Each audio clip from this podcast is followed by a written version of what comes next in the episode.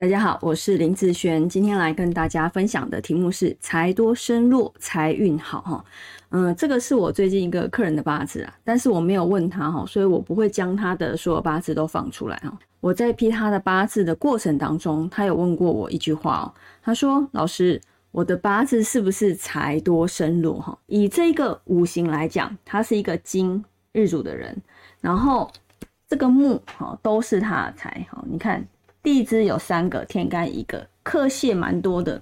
其实大部分会批这样子的八字哦，为财多身弱。那其实他的大运批下来，你会发现，其实他的大运的财运非常非常的稳定啊。我记得他嗯来找我批的时候，他已经快要六十岁了。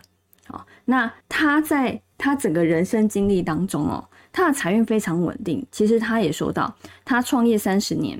他的财就是一个稳定进财，然后你说大好，真的也没有大好；大坏呢，啊，也没有遇到大坏的时间，它也维持在啊一个不错的水平。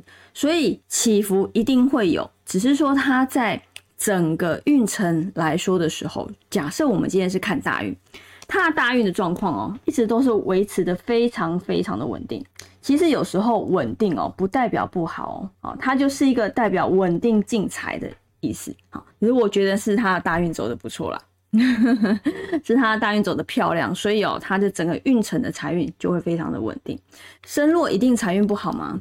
我跟他讲，我说你这大运运哦，其实都算是不错，所以哦，你不会觉得你的财运不好，他不会觉得他的财运不好。其实他笑了笑啊，所以那我大概知道他的一个部分。他呃，目前他公司那边啊，因为疫情的关系已经收起来了，但是呢，基本上。对于他损财的部分，其实有损没有错，但是哦，不至于影响到他的本，好，他是不会以不会这样子的一个部分，因为他刚好收起来的时间是在他快要日主授课之前，好，所以其实这个时间点倒算是不错。如果他再晚一点收起来的时候，嗯，就会比较差了，好，可能损财就会损得更严重。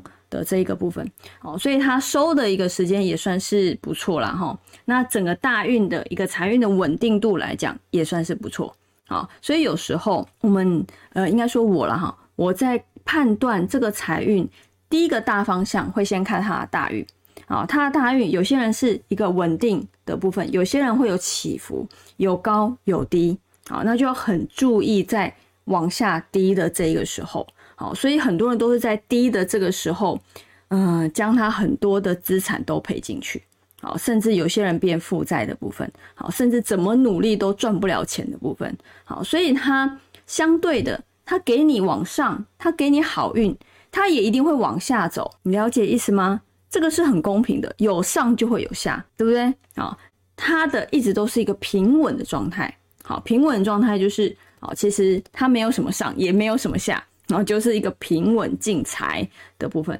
所以这样子的八字不好吗？好，不错啊，因为他也走对了他的一个路线，所以其实他的运来讲不会太差，好，不会太差。走对路线，其实我觉得会比较重要啦，因为你的财运很好，还不错，对不对？哈，你不能讲说很好，但是它算是一个稳定进财。那它本身八字的特质。本来就是属于生财型的八字，所以他对于赚钱的一个呃敏感度，还有理财的一个敏感度，其实相对来讲都会是比较高的。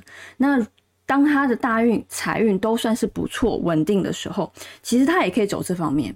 好，因为毕竟他在整个大运他没有往下掉的时间，好，所以他大部分来讲。好，在流年里面好，它就会跳起来；好，它就会跳起来。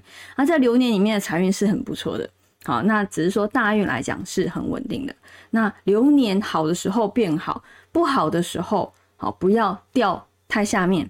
那其实这样子慢慢慢慢，也就是慢慢往上爬啦，对不对？好，所以危机点不要太惨就行了。那好运的时候再往上爬一点，呃，路线就会往上了。